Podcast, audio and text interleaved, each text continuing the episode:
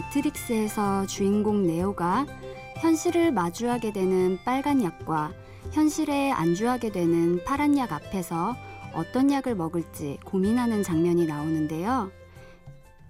20대의 마지막 한 해를 보내고 있는 저는 앞으로 어떤 약을 삼키며 살아야 할까 고민이 됩니다.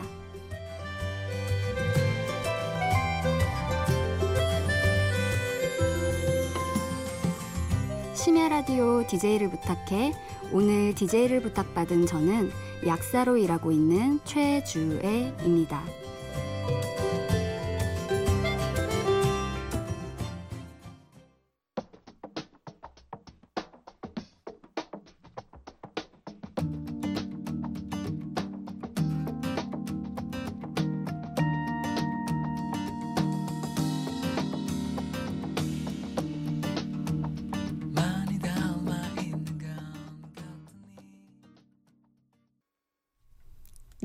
첫 곡 이승환의 물어본다 듣고 오셨습니다. 내 자신에게 물어보는 일. 참 단순한데도 어렵게 느껴질 때가 있죠.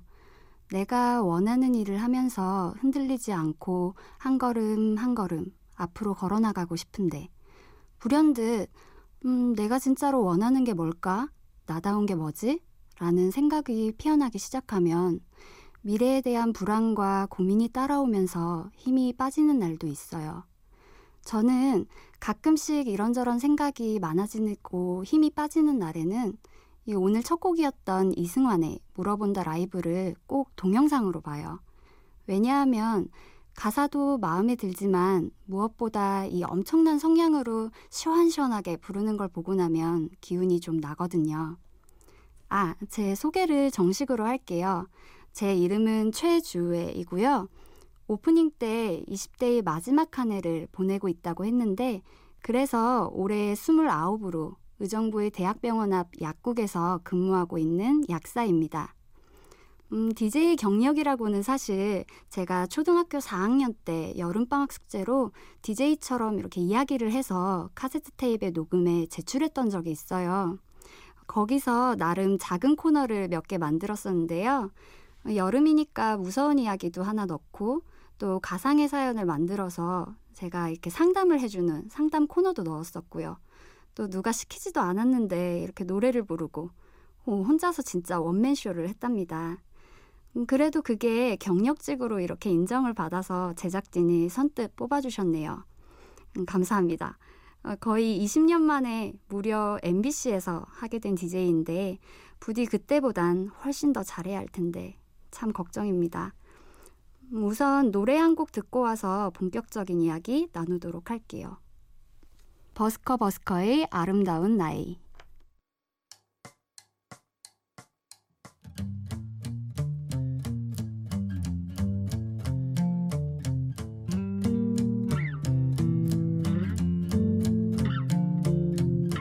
그러니까 우린 아직 서로를 모를 사이 이런 밤을 때론 같이 보내지 못한 사이 그러니까 왠지 아직 네, 버스커버스커의 아름다운 나이 듣고 오셨습니다. 그리고 저는 심야 라디오 DJ를 부탁해 일일 DJ 최주혜입니다. 어, 아까 말씀드렸듯이 제가 내년에 서른이 돼요. 올해가 그 흔히들 말하는 아홉수죠. 그래서 이제 한 네 달 남았어요, 올해도. 음, 그런데 걱정했던 것보다는 괜찮아요. 작년에는 29이 되면 제가 막 엄청 우울해지는 거 아닌가 걱정했었거든요. 뭐 주변에서 여자들은 서른이 되기 전에 뭐 그렇다더라, 뭐 이렇다더라, 이런 식의 이야기를 워낙 많이 들어와서 어, 그것 때문에 너무 걱정이 되더라고요.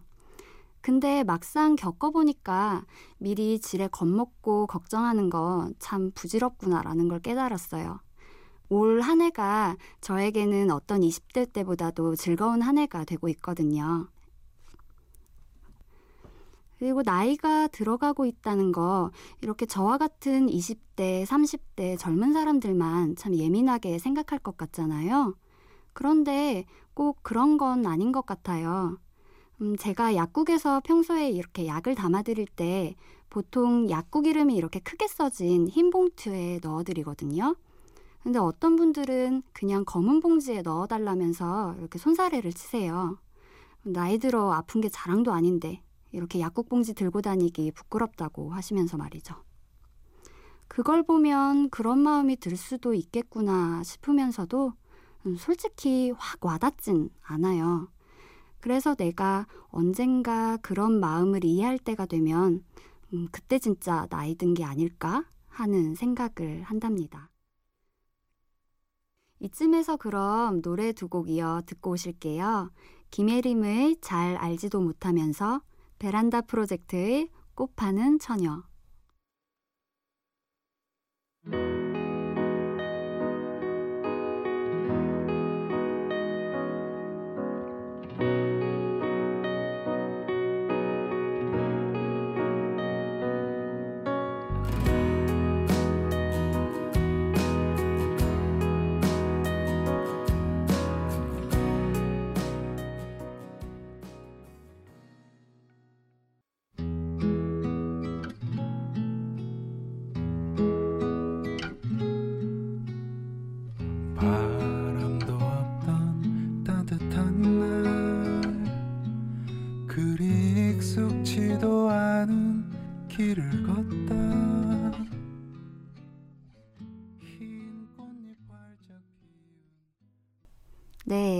네, 김예림을 잘 알지도 못하면서와 베란다 프로젝트의 꽃 파는 처녀 들어보셨습니다. 제가 약국에서 일을 하게 된 지는 올해 6년 차가 됐어요.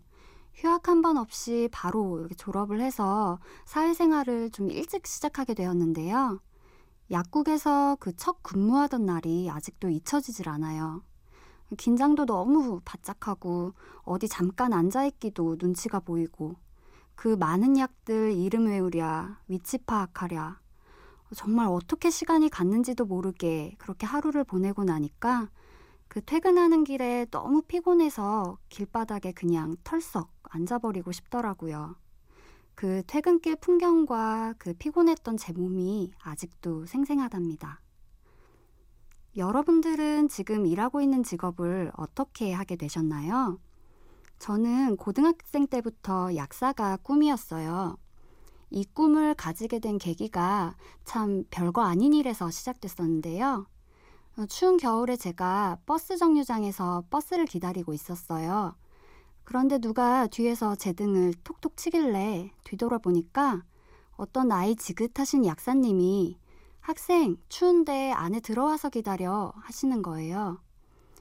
음, 그래서 이렇게 보니까 약국 유리창에 A4 종이가 하나 붙어 있었는데요. 버스 기다리시는 분들 추우니까 안에 들어와서 기다리세요. 이렇게 써져 있었어요. 그걸 보고 와, 멋있다 하면서 그 약사란 직업을 처음 생각하게 된 거죠. 나중에 약대에 진학하고 그 약국에 직접 한번 인사드리러 가고 싶었었는데 안타깝게도 지금은 그 약국이 문을 닫아서 없어요. 이런 작은 에피소드로 제 인생을 크게 결정 지을 만한 선택을 했다는 게 참 신기할 때도 있지만 그래도 잘한 일 같아요.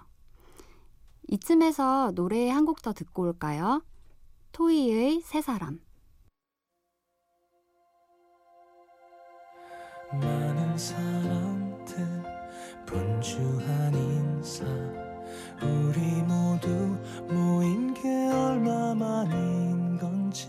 하얀 드레스 멋있어진 녀석 정말 잘 어울려 오랜 내 친구들 축하해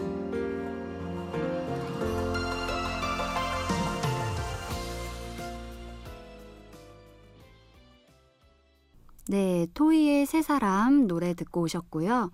저는 심야 라디오 DJ를 부탁해 일일 DJ 최주혜입니다. 음, 제가 평소에 자주 받는 질문 중에 하나가 어, 약사라서 몸에 좋은 약 같은 거 많이 먹겠네요? 이런 질문을 많이 받아요. 음, 제가 평소에 참여하는 책 모임이 하나 있는데요. 얼마 전에 그 질병이라는 주제로 이야기를 나눈 적이 있어요. 음, 거기서 보통 사람들은 약을 먹을 때 그 약에 대한 두려움이 생각보다 훨씬 크다는 걸 느꼈거든요. 음, 실제로 약국에서 약을 드릴 때도 약은 웬만하면 안 먹는 게 좋다는 인식 때문에 약을 가져가시면서도 약을 안 드시려고 하는 경우가 많아요. 음, 부작용에 대한 걱정도 있고요. 음, 그런 불안감을 줄이고 안심하고 드실 수 있게 하는 게 제 역할일 텐데요. 음, 약사가 되니 좋은 약, 안 좋은 약을 떠나서 내 상태에 맞게 내가 직접 알고 약을 먹을 수 있으니까 이게 참 좋은 거구나 라는 걸 그 책 모임 때 느꼈었어요. 음, 그런데 참 아이러니한 건 이 영양제나 약 같은 거 환자분들한테 매일 잘 드시라고 이야기를 하는데요. 정작 제가 못 챙겨 먹을 때가 많다는 거예요. 이게 약 먹는 것도 습관인데 정작 제가 그 습관이 안 돼가지고 자꾸 약 먹는 걸 까먹거든요. 이제 노래 듣고 오실게요. 자이언티의 꺼내 먹어요와 윤종신의 말꼬리. 안녕. Yeah. 어, 어, 어, yeah. 쉽지 않죠. 바쁘죠. 왜 이렇게까지 해야 하나 싶죠. 바라는 게. 어.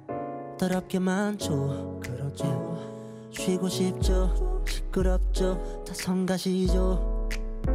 집에 가고 싶죠. 집에 가고 싶을 거야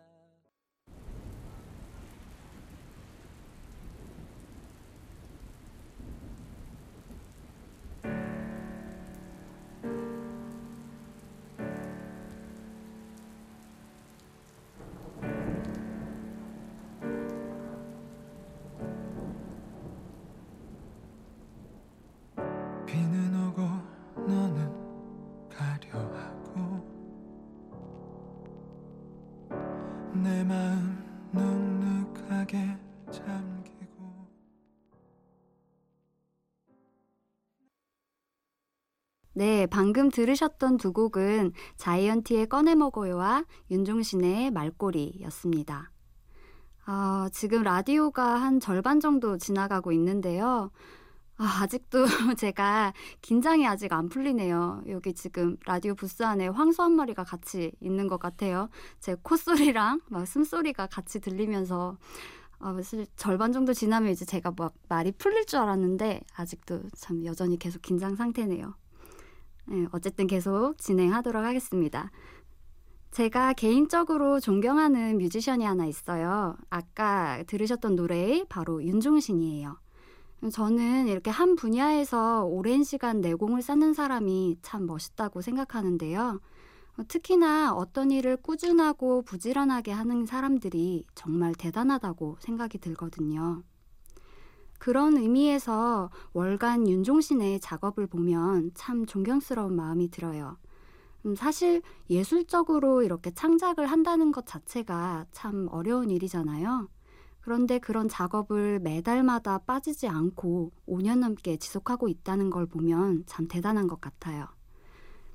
그 비할 바는 못 되지만 제가 작년에 통기타를 배웠었어요.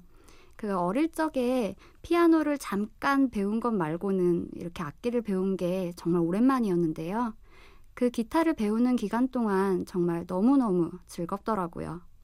어, 그러다가 제가 그 기본 코드 몇 개를 바, 배운 다음에 어쩌다가 정말 어쩌다가 자작곡을 하나 만들게 됐어요. 제가 평소에 이렇게 메모를 끄적이는 습관이 있는데 그 메모들 중에 이제 부모님에 대한 내용이 하나 있어서 그걸로 가사를 썼거든요. 어, 그때 그 가사를 조금만 이렇게 소개를 해보자면 어, 괜찮으면 조, 조금 불러볼까요? 이게 아무도 시키지 않았는데 또 제가 부릅니다. 짧게 부를게요. 몰랐었죠. 당신의 고민들을 그대 어깨에 얹어진 삶의 무게라는 게 당연했었죠. 당신의 노력들이 이젠 조금 깨달아요. 저절로 이루어지는 것은 없다는 걸. 네. 예, 대충 이런 가사 노래였습니다. 아, 지금 라디오 PD님이 CCM 같다고. 아, 끝까지 안 들어보셔서 그래요. 그렇지 않 통기타 소리랑 섞이면 괜찮은데. 어쨌든, 네. 그래서 이렇게 제가 기타를 8주 동안 배웠었거든요. 그 기타 수업 8주가 끝나고 나면은 이렇게 지인들을 초대해서 발표회를 해요. 그 발표회에서 아까 제가 방금 불렀던 이 자작곡을 연주하고 이렇게 직접 불렀었거든요. 그때 그게 너무 재밌고 이렇게 행복해가지고 그 다음에 제가 매달 곡을 이렇게 만들어서 월간 체주의 프로젝트를 해보겠다고 이렇게 큰 소리를 빵빵 쳤었는데요. 아, 근데 이게 막상 해보니까 쉽지가 않더라고요. 몇 마디 만들다가 이렇게 관둔 그 미안성인 멜로디만 몇 개 있답니다. 그래서 그렇게 창작의 고통을 경험하고 나니까 이렇게 더더욱 윤진, 윤종신이란 뮤지션이 존경스러워졌네요. 어쨌든 음악이 함께하는 삶은 언제나 좋은 것 같아요. 그렇죠? 음, 통기타 소리로만 채워진 좋은 노래 한 곡 듣고 오실게요. 강하솔의 들꽃입니다.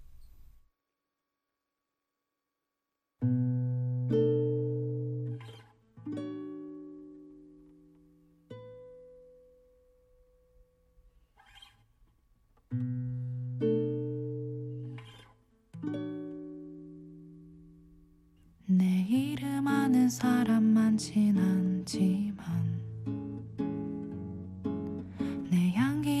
사람 많진 않지만 괜찮아 내게 가까이 얼굴 내밀어 주는 그대만 있다면 난 그걸로도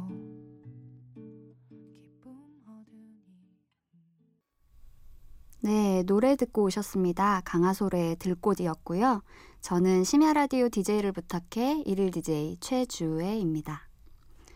음, 새해가 되면 계획이나 다짐들을 이렇게 하나씩 세우게 되잖아요. 음, 솔직히 어제, 오늘, 내일 이렇게 똑같은 하루가 지나가는 건데 그래도 그 해마다 1월 1일이 되면 새롭게 무언가를 시작하고 싶은 게 사람 심리 같아요. 음, 저는 올해 다양한 활동으로 프로젝트를 진행해서 이렇게 나눔을 해보자는 계획을 세웠었어요. 그래서 지난 봄에 했던 게 crowd funding이었거든요. 이 crowd funding을 좀 간단하게 설명하자면 여러 많은 분들한테 이렇게 돈을 모금해서 좋은 일을 해보자는 뭐 간단하게 설명하면 그런 건데요. 이 처음 아이디어를 구상할 때는 되게 많이 설레고 막 신이 나더라고요. 그런데 시간이 지나면서 자신감이 떨어지고 걱정이 되기 시작하는 거예요. 음, 갑자기 막 내가 아, 괜한 고생을 사서 하나. 뭐 이거 실패하면 어떡하나. 그냥 하지 말까? 접을까? 어, 이렇게 수십 번은 마음이 왔다 갔다 했어요. 어, 제가 항상 일은 잘 벌려놓고 이렇게 마무리를 못하는 성격이거든요. 평소에는 열정이 확 끌어올랐다가 식는 경우가 많거든요. 그래서 이번에도 해봐야지 하고 당차게 시작을 했었는데 이게 막상 시작을 하니까 생각했던 것보다 할 일이 훨씬 많아서 또 자꾸 관두고 싶더라고요. 그래도 올해는 무슨 일이 있어도 이게 끝까지 무조건 가보자 하고 다짐을 했던 터라 이렇게 결국은 완수를 했고 다행히 펀딩도 성공을 했어요. 그래서 이렇게 프로젝트를 끝나고 보니까 음, 무언가를 할 때는 앞서서 성공이냐 실패냐 이런 거를 걱정하지 말고 일단 시작하면 앞으로 쭉 가는 게 참 중요하구나 싶더라고요. 그때의 그 힘들었던 과정들이 지금은 그래도 소중한 경험이 되고 또 좋은 추억이 되었으니까요. 음, 이제 이쯤에서 노래 두 곡 이어서 또 듣고 오실게요. 이적의 서쪽 숲과 권순간의 Keep Going.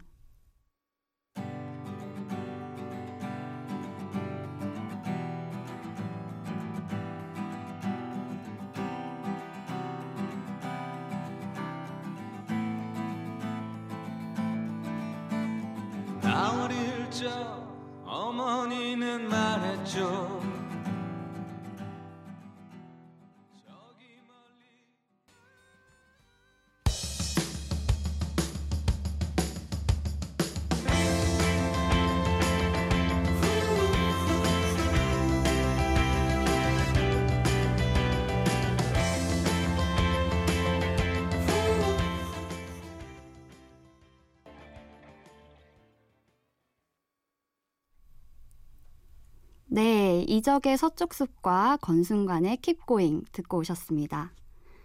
아, 어느새 벌써 마무리해야 할 시간이 다가왔네요. 오늘 이렇게 MBC에 처음 와가지고 라디오 DJ라는 이런 진짜 추억이 될 만한 좋은 경험을 하고 가는데요. 오늘 라디오 PD님이 저한테 어, 되게 서울 여자 같다고 이렇게 말씀을 하셨어요. 근데 사실 저 부산 경상도 여자거든요. 그래서 원래 성격은 이렇지 않은데 오늘 너무 긴장을 하다 보니까 좀 그렇게 보였나 봐요. 아니, 지금 PD님이 끝날 때 되니까 방언 터졌다고. 그렇게 말씀하시네요. 아, 네, 저도 이제 좀 풀려가는 것 같은데, 이제 끝이 납니다. 이제 저는 가을이 지나 겨울이 오면 20대가 마무리되고 다시 30대로 새롭게 시작하게 됩니다. 20대가 끝난다는 게 전혀 아쉽지 않다고 하면 거짓말이고요. 그래도 이렇게 29 나이에 MBC 라디오에 와서 이렇게 일일 DJ로 20대를 멋지게 마무리하는 것 같아서 행복하네요.